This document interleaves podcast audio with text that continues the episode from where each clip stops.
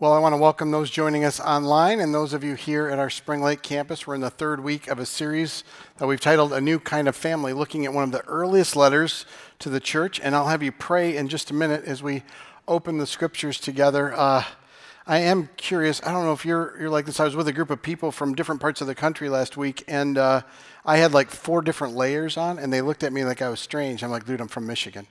Like, do you ever have this where you go, I have different coats for different temper, temperatures. Like I've got a 30 to 40 degrees coat, a 40 to 50. I've got sweatshirts. Like it's just pathetic, isn't it? So I just wanted you to commiserate that with me before we prayed. That's why I told you. Because I went, I was warm this morning. I went outside. It's like it is still cold. This is not right. Okay, back to prayer. So before we open the scriptures, we always invite you to pray, and it's really this premise is the reason we think God wants to reveal himself to you. We don't think it's that I can persuade you or give you information, but we think the very presence, the life of God, breathes life and hope into you. And so we simply want to invite you to pray in the quiet. Whether you would claim to be a follower of Jesus or whether you're searching or in doubt, we just want you to be honest with God. Hey, I have questions. I wonder, God, I need you. Whatever it is, you pray in the quiet, and then let me pray for us together.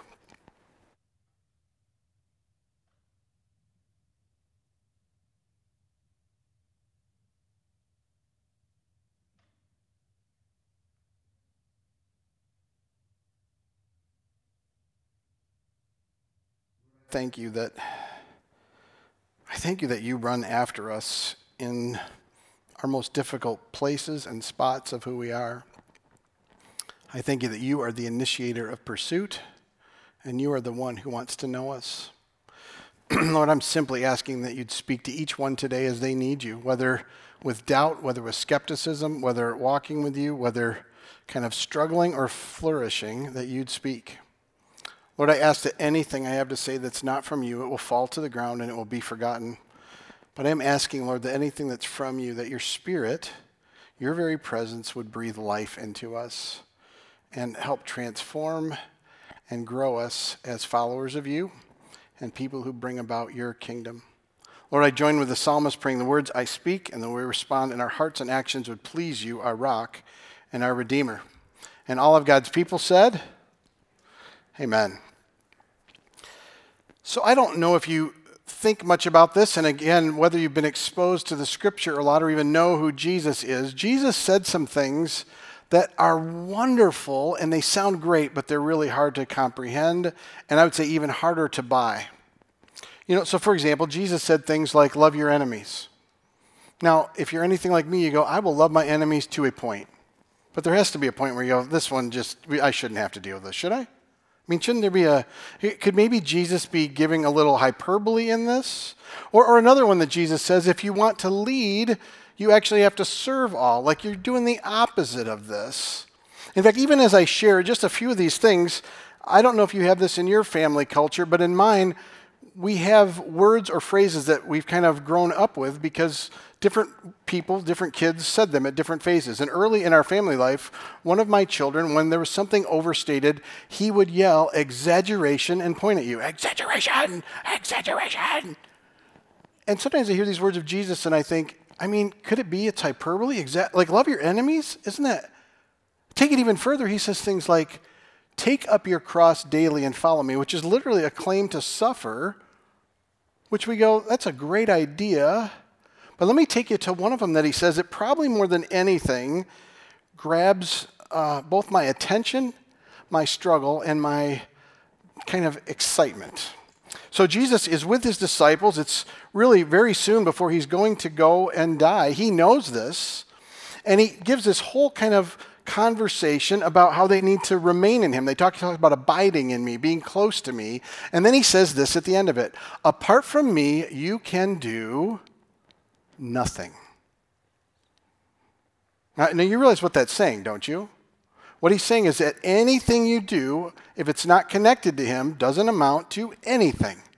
Now, we're reasonable people. We would go, well, listen, I can accomplish a lot without God. Now, I'm not trying to dismiss this at all. I'm wanting us to wrestle with it a little bit because Jesus is making a strong statement that apart from me, you can do nothing. Now, after he makes this, he then tells them one big point. Guess what? I'm going to give you my spirit. We call the Holy Spirit. He's going to live in you and guide you into all that you need. In other words, my very presence will be in you. So I regularly ask this Do you know, as followers of Jesus, and if you're not, don't feel like you have to respond, but if you are, where does the Spirit of God live? You know, you are about as enthusiastic about it as they were at nine. Where does the Spirit of God live? Yeah. Now you just sound like you're trying. I, I just want you to consider this for a minute. Where does the Spirit of God live? In us, every one of us. No one's favored over it, no one's brought down over it. God's telling us that His very presence can live in every one of us, meaning He wants to be close to us. So when He says, apart from me, you can do nothing, He's talking about this unique connection we're to have with His very presence in life and to help us. That's why He says what He does. And we're going to look more at this. I just want you to consider it and keep thinking about this fact as we look through this wonderful letter that Paul writes what Jesus said earlier, which is apart from me, you can do nothing. In other words, you need me for everything. And I'm going to give you my, my presence, my spirit. Now, where we've been in this series, we called it a new kind of family, really because that's what Jesus said, not because we decided it. But when Jesus is coming on the earth, when he lives and dies and rises again, he says, I'm going to use all of you. You're going to be my new kind of family in a new way that won't be able to do things on their own. You'll do everything led by my Spirit to live in a new way, and it will change the world. And indeed, that's what began to happen. In fact, we find in Jerusalem it begins to change, where Jesus rises with these people that are Jews, but ultimately, a man named Paul starts to go to the rest of the world and actually goes through a place called Galatia. That's where we're in, the study of Galatians, and begins to help them discover this resurrection of Jesus. And they begin to live and walk by the very presence of God, the Spirit. And in fact, the church blows up and grows all through Asia Minor. It's something that's inexplainable how the church just has this huge influence on all of Roman culture, yet it shouldn't, other than the fact that something beautiful happens. Now, having said that, and all that we look at, when Paul gets away from these people in Galatia, there starts to be a problem, and they start to have trouble with how they're living this thing out. So Paul writes a letter to kind of course correct. And we already in the first two weeks. In the first week, Thad looked at this fact that Paul writes and says, Listen, you guys have perverted the gospel. You've confused what it means that Jesus rose. And he gave us this really wonderful idea. He said, You know, it's not Jesus plus. It's very simply this that we follow Jesus, we don't follow rules. That's who we are. We follow who he is. We're followers of him. And then last week, Evan beautifully continued uh, to have us look at this wonderful idea of what it means to have faith and talked very specifically even about his own daughter and how he's kind of been inspired by that to step out like a child. Well, we're getting to week three now. We're moving into the letter further, and I'm just going to tell you before we get there Paul is not an emotionally sensitive person, and he definitely has a low EQ in terms of he's not worried that, how should I say this? I don't want to upset anybody. Like, he is going to say this as strongly as he wants to.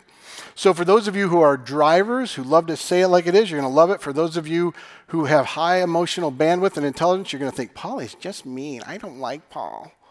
And I'm sorry, but I don't care. No, I do care, but only because other people have made me. So, this is what he says You foolish Galatians, who has bewitched you?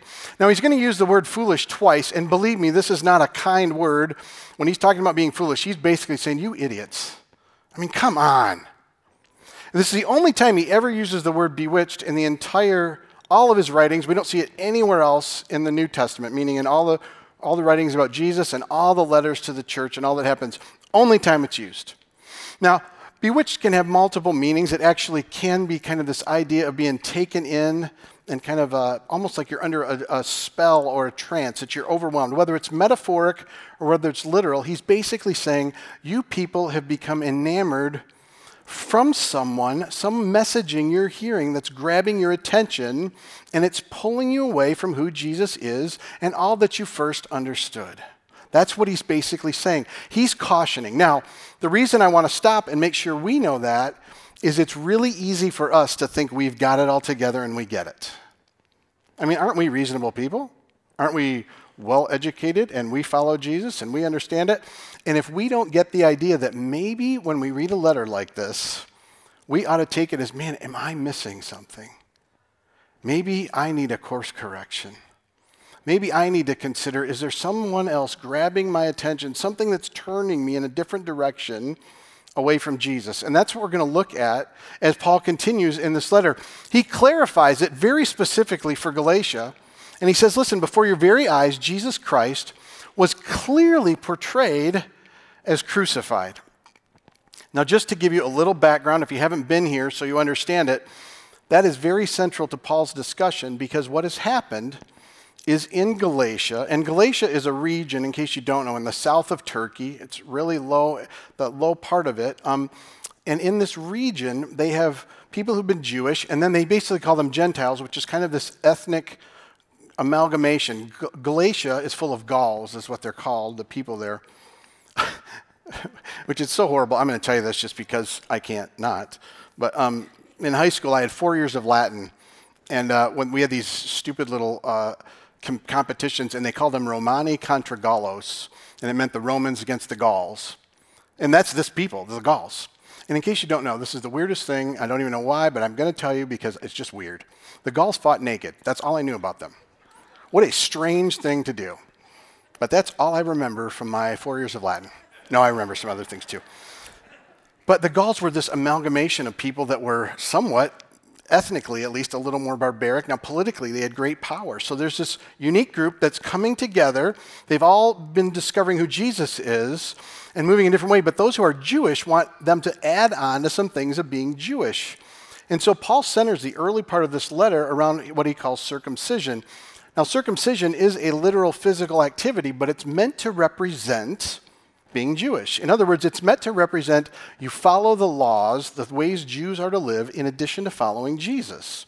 So he's getting on them about this, and that's why he comes back to this, because if Jesus really died as it said he did and was crucified, it means that through his death, he put to death the need for the law. That's very simply what he's saying to them. That's why he does it. And then he goes on to talk more about this. Hey, I'd like to learn just one thing from you. And by the way, this is said with great sarcasm. I love Paul. Hey, I'd like to learn just one thing from you. Did you receive the Spirit by the works of the law or by believing what you heard? In case you don't know, Paul is being very sarcastic here. Which way do you think you gain the Spirit? Which, by the way, is central to who we are. Let me just stop for a minute. I asked it earlier, where does the Spirit live? And you said, in us. So I want you to be honest. Is it possible we know the Spirit lives in us, but we don't really know how to live in that oftentimes? Or how to actually discover and walk in that? Let me illustrate it for you this way. Some years ago, and this has happened many times, but in this particular case, it was a family in Texas. They lived in a small uh, house and had some land around them, and they struggled season after season, day after day, month after month, year after year to make ends meet. And they continued to try, to work hard, to do all that they could, but one day enough difficulty came along, they no longer could manage the estate, this area, and they had to sell it off just to survive. Soon after they moved, as others took it over, this other group began to drill into the ground and discovered beneath the surface was a rich oil field that brought richness and destiny beyond what anybody could imagine. And this family that had been there, it was right there, and they had no idea. And they just lived without it. Now, the reason I tell you that is because we can say the Spirit lives in us and we want the Spirit to move. But we need to be honest that maybe part of our shakeup today is do I really get this? Am I walking in it? That's what Paul had to say to this early church. Hey, guys, you're missing this. The Spirit is in you, but you somehow move back to this works of the law. You're living in a way God never intended. And then he goes on, Are you so foolish? Saying it again. After beginning by the means of the Spirit, are you now trying to finish by the means of the flesh? I don't know what your Christian experience has been like like. I am willing to bet many of you and most of you have had experiences early on, at least in your Christian life, where you saw God move, where you saw that you began to ask Him for help and He began to give it, that you prayed for things that you can't believe how God moved alongside, that maybe even miraculous things occurred and people got better and got healed and life moved on in ways you couldn't have done alone. And then after a little while, if you're like me, you start to go, Well, I'm doing pretty well. I'll take it from here. That's what Paul's saying. And I want to be really clear because this is what we're going to wrestle with today, and this will go right back to the simple idea apart from me, you can do nothing. Do you really believe you can live in that kind of dependence? So I want to look just at this passage very particularly together, and I, I want you just to draw out a couple things for you to see in this um, that I find are really interesting in terms of the way Paul brings this out to us. So basically, this is, the, this is what he's wanting to be sure we all get. You all have the Spirit. In other words, God's very presence lives in you. That's part of what Jesus did through his death and resurrection, which, by the way, that's the beauty of it. He didn't just stay as one, he puts his presence in all of us to change the world. Now, he says there's two ways. Did you get it by the works of the law? And then he tells you what the works of the law are. They're the works of the flesh. These are the same thing. So, what he's saying is, are you doing it on your own in the flesh? And make no mistake, we all have rules that we follow in one way or another that we think will get us what we want in our own strength. That's what Paul's saying. You're doing it in your own strength, in the flesh, or the way you actually receive the Spirit is very simply, and he says it right here, by believing what you heard. That's how you get the Spirit. So we would say it's the flesh, or it's actually through faith. It's through dependence. I can do nothing apart from you. That right there is what Paul is getting on and, and I want to contextualize this for us because it's important we think about what do we battle with that keeps us from this. Now in Galatia, it was the Judy, it was basically the Jews and the, these Gentiles, these people from Gaul, and they're intermixing and they have pressures to buy different things. But let me take you to a few other parts of the world, just for a little, a little bit, to understand what context do they have and what might they battle with when they're beginning to discover that Jesus actually died and rose. So let me take you to the Turkic Arabic region, whoops, where, where uh, we actually have a lot of involvement. And I want to show you two areas we have involvement with as a church. And even before I get into them, in case you haven't been around us, but even for those of you who have, you know that you give significantly globally, and we actually have people on the field from here and people that we support that we're involved with because we believe God not only wants to change our area, He wants to change the world. And in case you don't know, this is something I want you to celebrate we are the number one giving church in our entire movement to our, our global missions area in our own denomination. Like, you're number one. You should celebrate that. You're number one. Yeah. What that means is you have a heart for the world. And we love that. We love that we have inherited that from people who've gone before us as a work of the Spirit, not of something we mandate or have happen. And we see God moving in our dependence. So let me take you back to the Turkic Arabic region. Now, if you're from here and the people they're trying to reach, their battle is very specifically with religiosity and with the Muslim tradition. And so, what many of them believe is here's how I get God's favor. If I go to the mosque, enough, and if I do my prayers enough, then God will look on me kindly. Oh, and by the way, if I'm going to travel or if I need blessing, I need to give money to the mosque. That way, God will be happy with me, and then I'll be able to move ahead. Or let me take it another level. There are other things that they'll consider doing. They see God as great and mighty, but He's distant. There's no way He'd be interested in me. And then there are even kinds of superstitions that happen. If I put enough verses of the Quran up in my home, and if I, they actually have a, a, a a tree that's a thorn tree that they put in there. Every one of these is to somehow appease God, and maybe they'll feel better. Now, can you imagine you go to reach people like this? You have to continually push against everything in them that says, I must do these things in order for God to be happy. You get the picture? They have rules and ways to live. Kind of, and make no mistake, we can do this in the church too, can't we? Hey, if you don't read your Bible enough, if you don't do enough of the things that you're supposed to do, you're going to be in trouble. We add to what we call the gospel. Now, let me take you to one other area. This is in Europe, and uh, this is the McFrederick family. Uh, Carinza here is actually our European director. She oversees all of our mission fields in Europe, uh, a job that Dave Horn, who is from our church, formerly held and now is working in another area in Global Partners. And then her husband, Jason, oversees the particular field in the Czech Republic, and this is their family. Now, the Czech Republic is a much less religious area, and so what they struggle with is just that they want to be good people and at least not be a bad person, and they hope if they do those things, God will be happy with them. So while they begin to hear about who Jesus is, this other message of just be a good person, don't be too bad, continues to infiltrate, and they go back and forth to how they live. Are you getting a picture of this? Now, I want you to understand it because every place has their own context. Let's step back to where we live today, though. And I want you just to consider something that I believe really makes it hard for us in our day to day life to say, apart from you, I can do nothing. I need your spirit and I'll follow you. And it's very simply this you and I live in the land of opportunity. You and I live in a place that we're told listen, we all have an equal opportunity, and as long as you work hard, you can get what you want to get and achieve your goals and dreams. That's what we're told. It's not a bad thing that we want to have goals and dreams.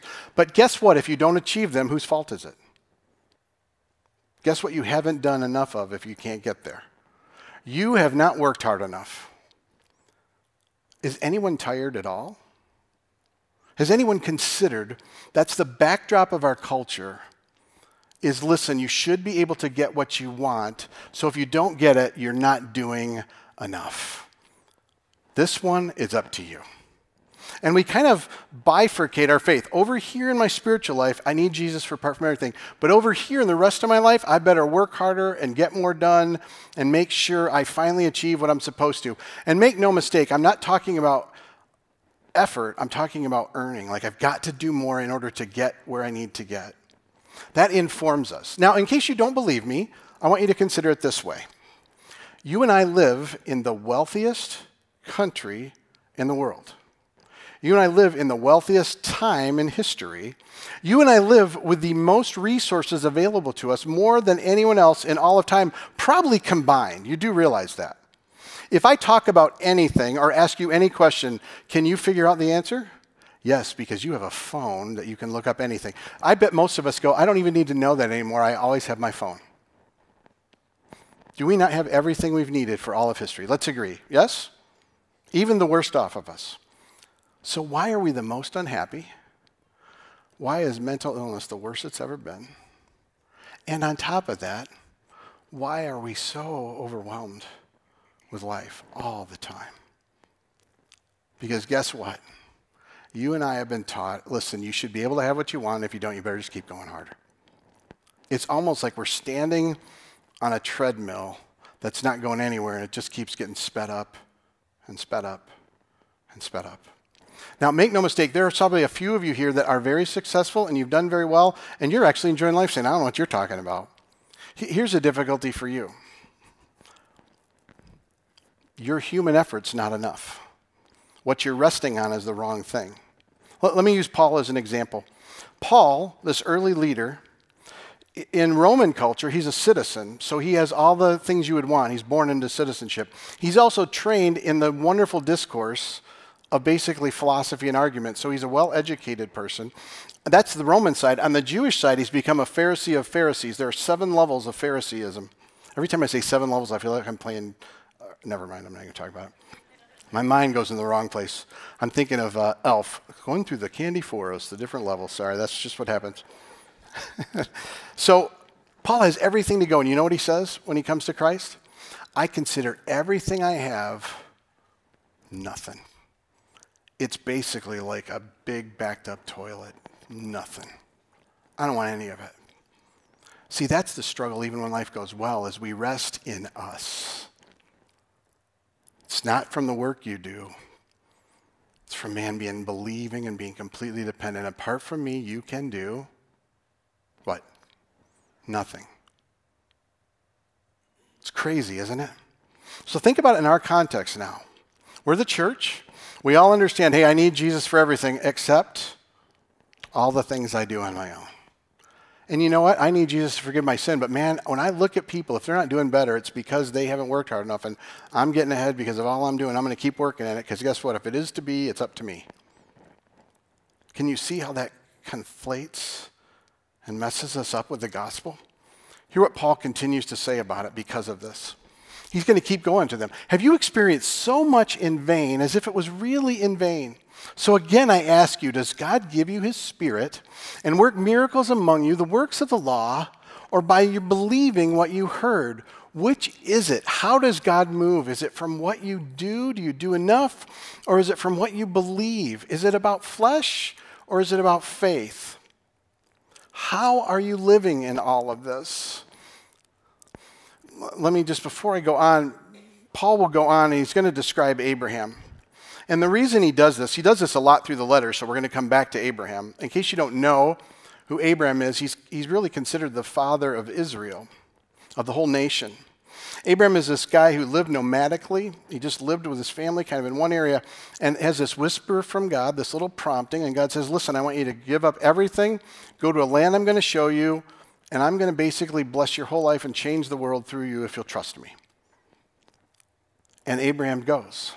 And then what Paul says is, hey, I want to remind you of Abraham. Guess what? Abraham basically trusted God, and he says it was credited to him as righteousness, meaning that Abraham took a step of faith by what he heard and believed, not by what he did.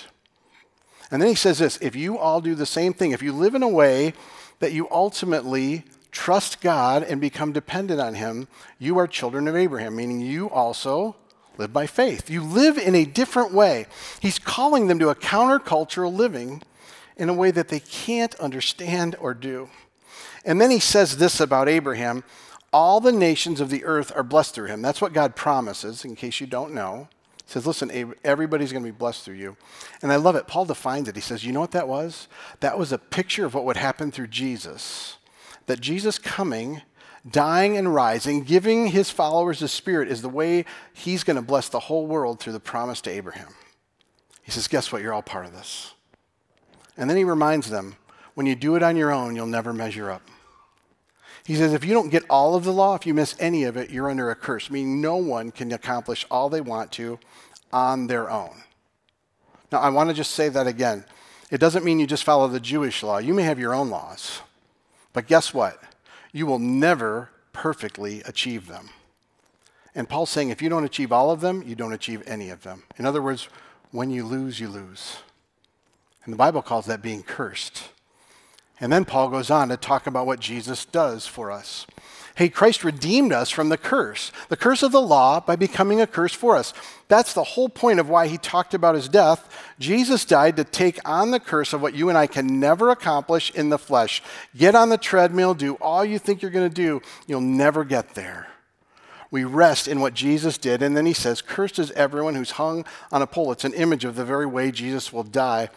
Which, by the way, side note for any of you who are investigating Christianity, one of the fun things is to look at all of these prophecies, all of these things that were said about when the Messiah would come from lots of different writers and lots of different settings over lots of centuries, and they all come out in Jesus. It's crazy to read. But just as someone who'd be interested on statistics and research, that would be its own study. Then it says this He redeemed us in order that the blessing given to Abraham might come to the Gentiles through Jesus Christ, so that by faith, we might receive the promise of the Spirit.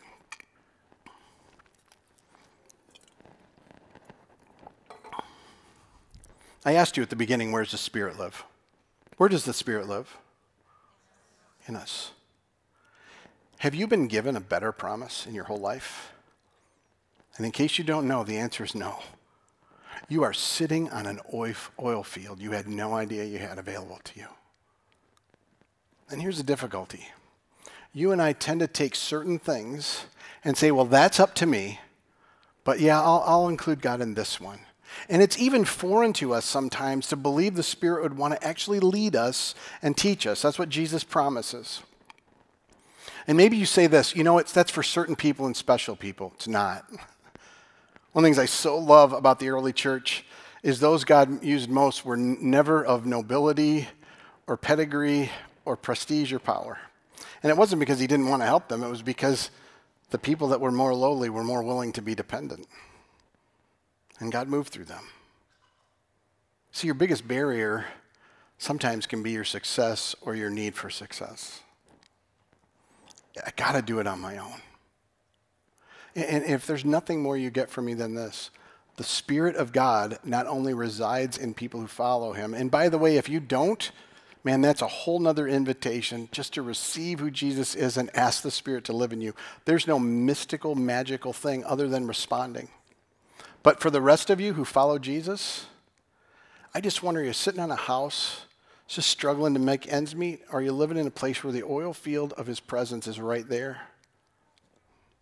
And I will say this I don't know of a better way to learn to discern the very whispers and presence of God than the scriptures. And one of the heartbreaks I have in my life is that so many of us say we're just too busy. And yet we're not too busy to listen to eight podcasts, be online five hours a day, do all sorts of other things in our activity because we just haven't fully believed God wants to speak to us and lead us. And He does. I love how Paul said it, man. What you had at the beginning, don't lose sight of. Don't start to put it on yourself. It's a simple question who has your attention? I, I don't know who has your attention, but it's a great question for you to ask. He says, Who has bewitched you? But what is, what is driving your life? It, it could be something as simple as you grew up in a context where the messaging you got from your parents was, You're not enough, and you've kind of carried that your whole life. You know, I'm just somewhere I'm going to measure up and you get on that treadmill and you're never going to stop. And the joy is, man, the very presence of God, His Spirit, wants to let you know the Father's love. Do you know that as a son or daughter, God just cherishes you? I mean, He cherishes you, and not for what you do. One of, one of the other passages I love is Jesus' baptism. The Father speaks from heaven and says, This is my Son in whom I'm pleased. Do you know how much Jesus had accomplished by then?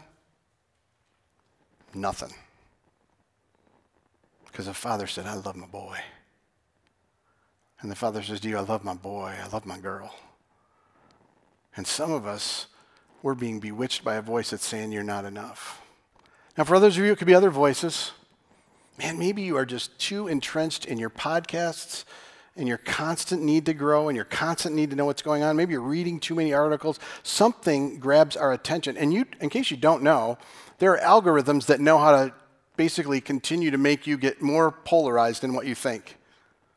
And do you realize the more you do things, get fixated on the news, get fixated on different leaders, get fixated on what's being sent to you in articles, the more it grabs your attention.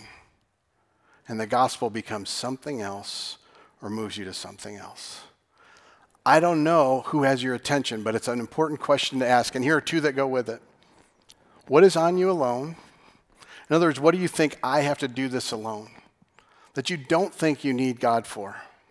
And that goes two ways. One is you could say, I, I just feel like I've got to measure up. I, I've had friends who they've had some business struggles and failings, and they suddenly feel like until I get it back to where it needs to be, then I'll then I'll kind of be along with God, but I got to fix this first. Isn't that ironic? The God who came to save you from the things you could never fix, you got to fix first and then he'll reach you. I mean, you do realize that's crazy thinking, right? We think we got to get better first. God goes, no, no. Don't be alone in this. Or there's the other end where you're so confident in your own competence, you don't think you need God. That's a harder one for me. I, all I can say to you is, man, you, you need a little dose of humility. You are not as good as you think you are. And as good as things are, that's not the blessing.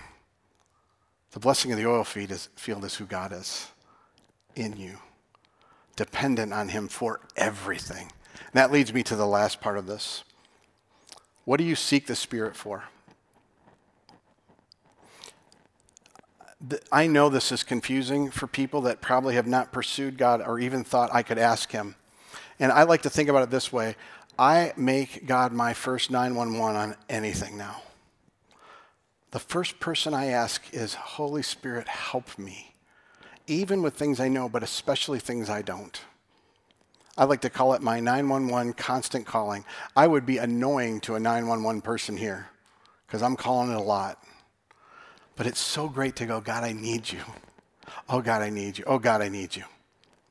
What might it be for you today? What might it be for you today that you go, I'm going to actually ask the Spirit to help me? Maybe it's a work situation. You're, living in your own wisdom and ingenuity, and you're going, God, I just need your help. I don't know what to do. And it could be that He guides you in character, not even in outcome. Do what's ethical. Lead in a way that honors me. Lead looking out for others. I don't know what it'll be. Maybe it's a situation in your relationships close to you. Maybe it's a situation raising a family. Oh, God, Holy Spirit, I need your help to know how to love my kids because right now I don't want to love them, I want to twist them. God, help me to love the person, help me to love my ex in this, help me to love in my loneliness. I don't know what it is, but what would it be like for you and me to go, I actually believe what Jesus said. Apart from me, you can do nothing. Man, we're to live dependent lives on an oil field of the presence of who the Spirit is in us. Let me pray for us with this in mind. God, I ask for every person who follows you that's among us that any lies they would believe that they can't be close to you or be led by you would just, they'd start to fall away and they would begin to believe more deeply that you love them and want to be with them. I pray for those who've been kind of captured by this constant need to improve, wherever that is in their life, you'd begin to show your Father's love over them and let them be loved as son or daughter. Oh God, and I pray we're either we're self sufficient or just weary from running on the treadmill. We'd hear your whisper say, Get off. Stop trying to earn and depend on me. So, Holy Spirit, would you awaken us to you? Not just in this moment, but in this week, in this day, and the days and weeks ahead, would you lead us to follow you together? And finally, Lord, I pray for those that might be searching today. I'm asking that it won't just be a momentary thing where they go, I'll follow, and then it kind of falls back, but they would move towards you and understand, even help them understand, God, how your death leads to their forgiveness and how your resurrection leads to their new life by your Spirit. So I pray you'll be leading many to that as well. I pray this in your name. Amen. Let me invite you to stand here. I want to just give you a blessing before you go. We'll continue down this road, and next week we really get to look at the unique family and the way it's made. And later in Galatians 3, it's a beautiful passage that's got great things for us to think about and walk in. Let me have you place your hands out and let me give you this blessing. May the God and Father of our Lord Jesus Christ continually fill you with His Spirit. Oh, may you hear His leading, be led by Him day and night, and may you increasingly walk in dependence on Him, that He would lead you to a new life in Him for His glory and your joy. In the name of the Father, the Son, and the Holy Spirit, amen.